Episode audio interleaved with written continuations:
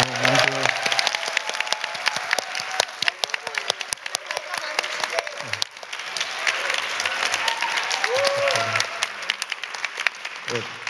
네, 여러분 반갑습니다. 저는 경희대학교 경영학과에서 연구하고 교육하고 있는 이경전입니다.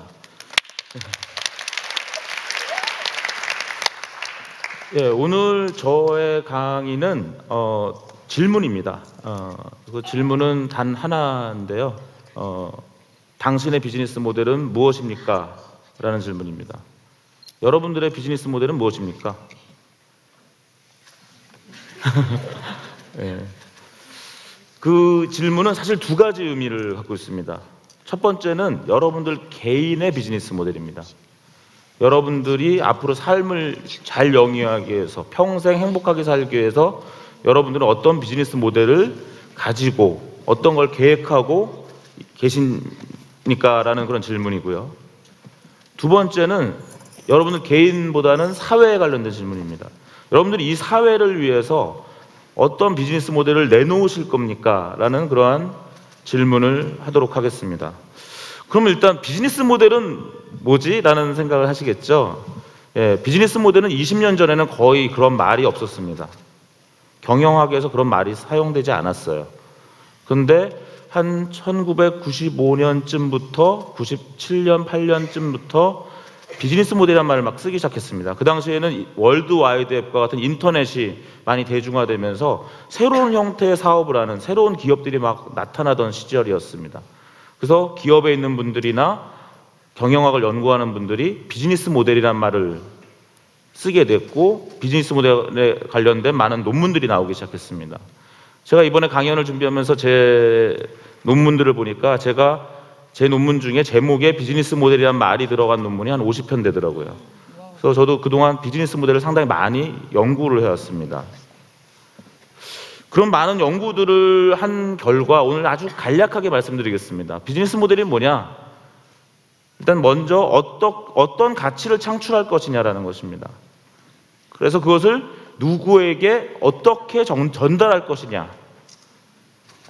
그 다음에 세 번째로는 그걸 통해서 우리가 어떻게 수익을 얻을 것이냐. 이렇게 간단하게 말씀드릴 수 있겠습니다. 어떠한 가치를 창출해서 누구에게 어떻게 제- 전달해서 우리가 수익을 얻어 나갈 것이냐. 그것이 우리가 간단한 비즈니스 모델이다. 이렇게 일단 이야기할 수 있겠습니다. 그러면 이것은 기업만의 문제일까요? 그렇지 않습니다. 제가 시작할 때 말씀드린 것처럼 우리 개인도 비즈니스 모델을 가져야 됩니다. 여러분들은 어떻게 가치를 어떤 가치를 만들어서 그걸 누구에게 전달해서 어떻게 전달해서 그걸 통해서 수익을 얻으실 거냐는 거죠. 저는 일단 직업이 교수니까 교수의 비즈니스 모델 잠깐 소개하죠. 교수는 어떤 가치를 창출하죠? 연구하고 교육하는 그런 가치를 창출합니다. 좋은 교수는. 그러면 이제 누구를 위해서? 예, 학생이나 사회를 위해서, 기업을 위해서 또는 사회를 위해서 연구하고 교육하죠. 어떻게 전달합니까? 강의실에서, 연구실에서 또는 요즘 온라인을 통해서 또는 산학 협력을 통해서 또는 학술 단체를 통해서 그렇게 전달합니다. 그럼 저는 어떻게 수익을 얻죠? 학교로부터 월급도 받고 또는 어떤 경우 자문비, 연구비 또는 제가 책을 쓴다면 저작권료 또 제가 만약 특허를 낸다면 특허 어떤 라이센스 이런 수익을 얻게 될 것입니다. 이것이 교수라는 직업의 대략적인 비즈니스 모델이 되겠습니다. 그렇죠? 그럼 당연히 이제 기업에게도 어, 비즈니스 모델은 굉장히 중요해졌습니다. 예를 들어보죠.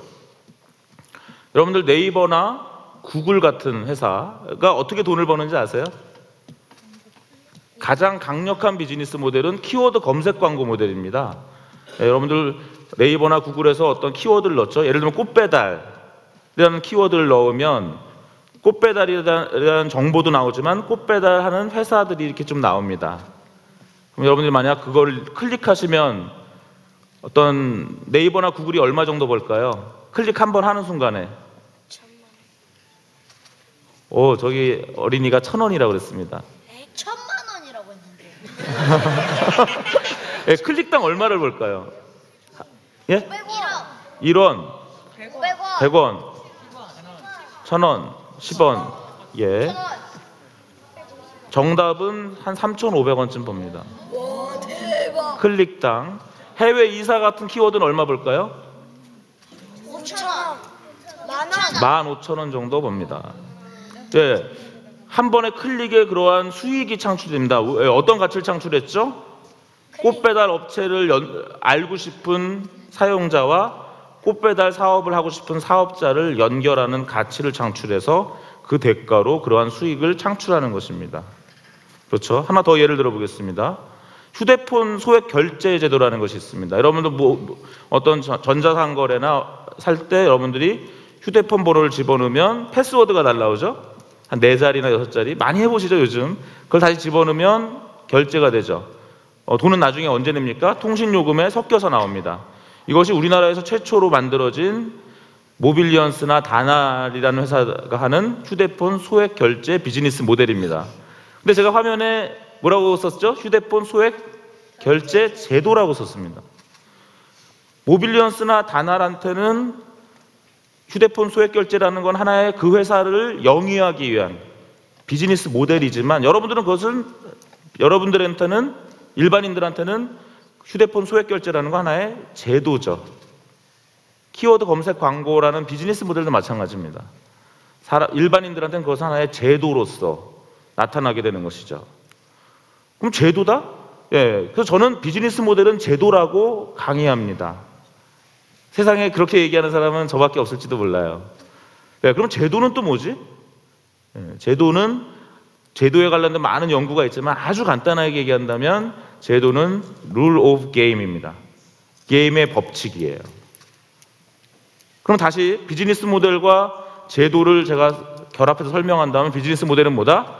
여러분들이 가치를 창출하고 가치를 전달하고 그 결과로 수익을 창출하는 그런 방법인 동시에 세상을 움직이는 rule of game을 만드는 것이 비즈니스 모델이라는 것입니다. 이해되십니까? 좀 어렵죠? 제 강의는 자꾸 자꾸 들어보셔야 돼요. 예, 그렇게 한 번에 이해하시기는 쉽지 않을 것입니다. 그래서 세상에 어떠한 비즈니스 모델을 만든다는 것은요, 사실은 내가 어떻게 꼭 돈을 벌 거냐 이런 걸 고민하는 것보다는 어떻게 좋은 제도를, 새로운 제도를 만들 것인가. 이렇게 한번 생각해 보시라는 겁니다. 그럼 좋은 제도가 뭘까요? 거래 비용을 줄이는 것입니다. 어떤 사람들 간에 거래할 때 그 거래에서 수반되는 비용들을 줄여주는 것이에요. 그래서, 그래서 더 많은 사람들이 더 쉽게 더 잘 활용할 수 있도록 하는 그런 것이 좋은 제도입니다. 일반적으로. 그래서 다시 말하면 우리가 어떠한 비즈니스 몰- 모델을 만든다 할 때 돈을 어떻게 벌 것인가라는 것 신경 쓰는 것보다는 좋은 제도가 무엇일까 이것을 한번 고민해 보시라 이런 제가 제안을 드려보고 싶습니다. 그래서 비즈니스 모델을 만든다는 것은 이렇게 사회에 정착할 만한 새로운 rule of game을 만드는 것입니다. 다시 한번 얘기해 보겠습니다. 비즈니스 모델의 기본은 뭐죠? 가치를 창출해야 돼요. 그 다음에 그 창출된 가치를 전달해야 됩니다. 그 결과로 수익을 창출하는데요. 쉽게 수익 창출하기 어려워요. 그래서 그거가 그런 전달하고 창출하는 과정의 그 프로세스를 효율적으로 혁신해야 됩니다. 그런 과정을 통해서 수익을 얻게 되는 것이고요. 비즈니스 모델을 만드는 게 되게 즐거운 것은 그것은 사회적으로도 기여하면서 또 동시에 멋진 기업을 탄생시키는 그런 것이기 때문에 아주 즐거운 일이 될 수도 있다. 이렇게 생각을 합니다. 그런데 요즘이 어떤 세상인가 보면 계속적으로 새로운 비즈니스 모델이 나타나고 있어요. 굉장히 흥미롭습니다. 왜 그럴까요? 왜 이렇게 계속 새로운 비즈니스 모델이 나오고 점점 사람들이 비즈니스 모델이라는 말을 많이 하고 저는 심지어 오늘 개인의 비즈니스 모델이라는 여러분들 개개인의 비즈니스 모델에 대한 강의까지 제가 하게 됐을까요? 그것은 점점 새로운 네트워크가 발생함에 따라서 새로운 비즈니스 모델이 나타나기 때문입니다.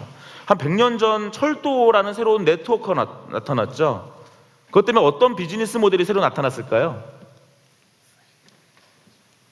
잘, 한 100년 전의 모습이 그 전과 그 이유가 어땠는지 모르겠지만 철도라는 새로운 네트워크가 나타나면서 어떤 여행업이라든가 숙박업이라는 새로운 비즈니스 모델이 나타났습니다.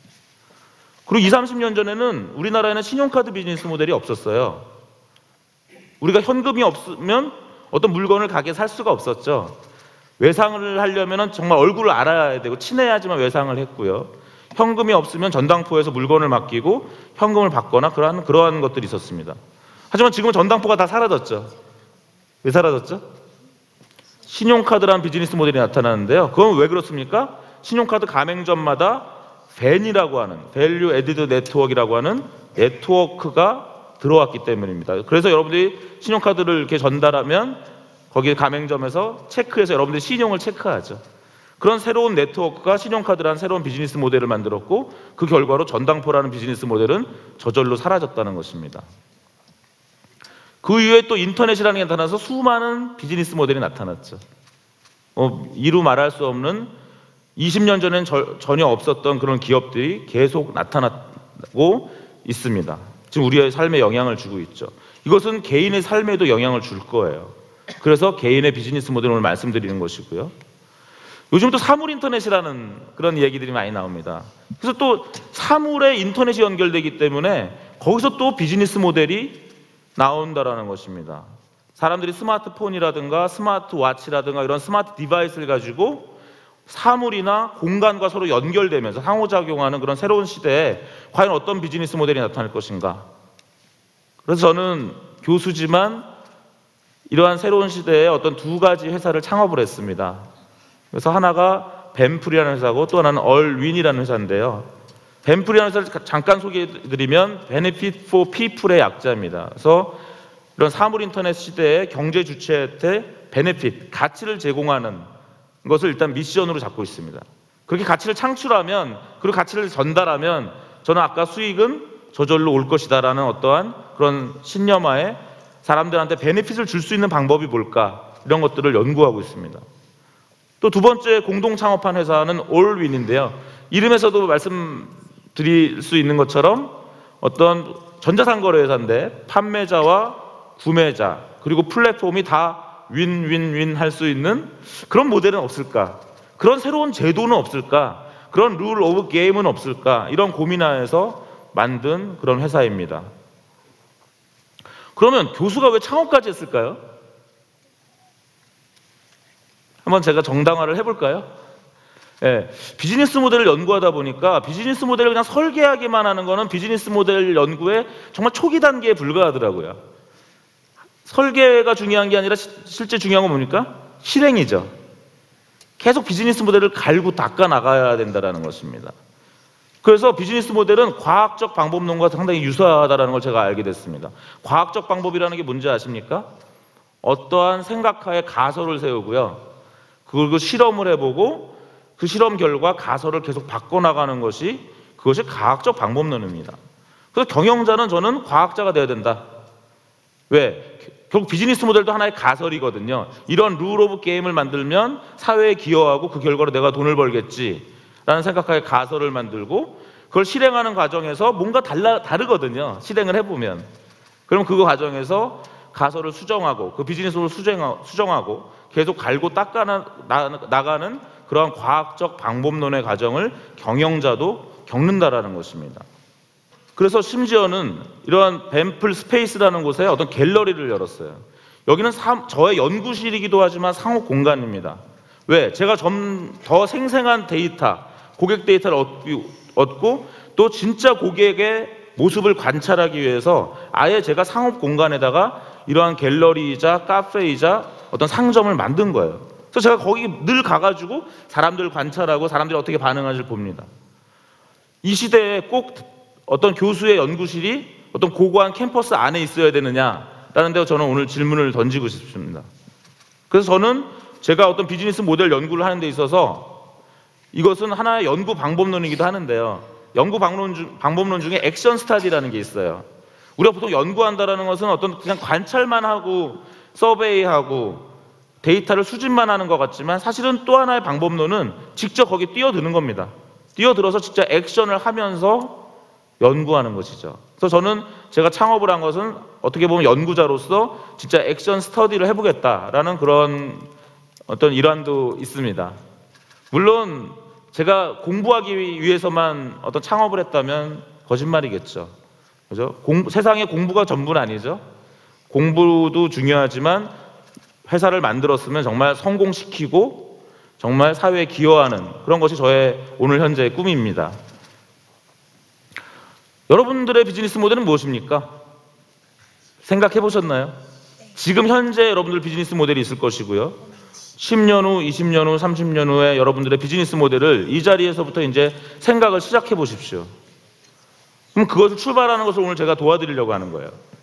그럼 뭐, 뭐다? 비즈니스 모델이 뭐다? 가치를 창출해서 누구한테 그걸 어떻게 전달하고 그것을 그걸 통해서 어떻게 수익을 창출하고 수익을 좀 더 내기 위해서 손해 보지 않기 위해서 어떻게 프로세스를 혁신할 것이냐 이것이 비즈니스 모델이라는 것이고요.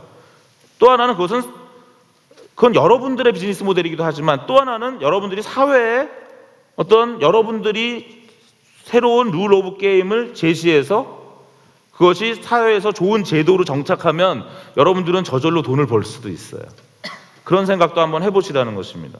그래서, 그래서 여러분들의 어떤 개인적 삶과 사회적 기여, 기여라는 그런 여러분들의 인생을 관통하는 그런 개인의 법칙이 뭐냐? 그것을 오늘부터 여러분들이 한번 생각해 보시기 바랍니다. 다시 한번 말씀드린다면 오늘 기회를 통해서 여러분들이 여러분들 자신을 위해서 그리고 또 사회를 위해서 한번 좋은 비즈니스 모델을 만들고 실행하는 그런 기회가 되시기를 바랍니다. 네, 감사합니다.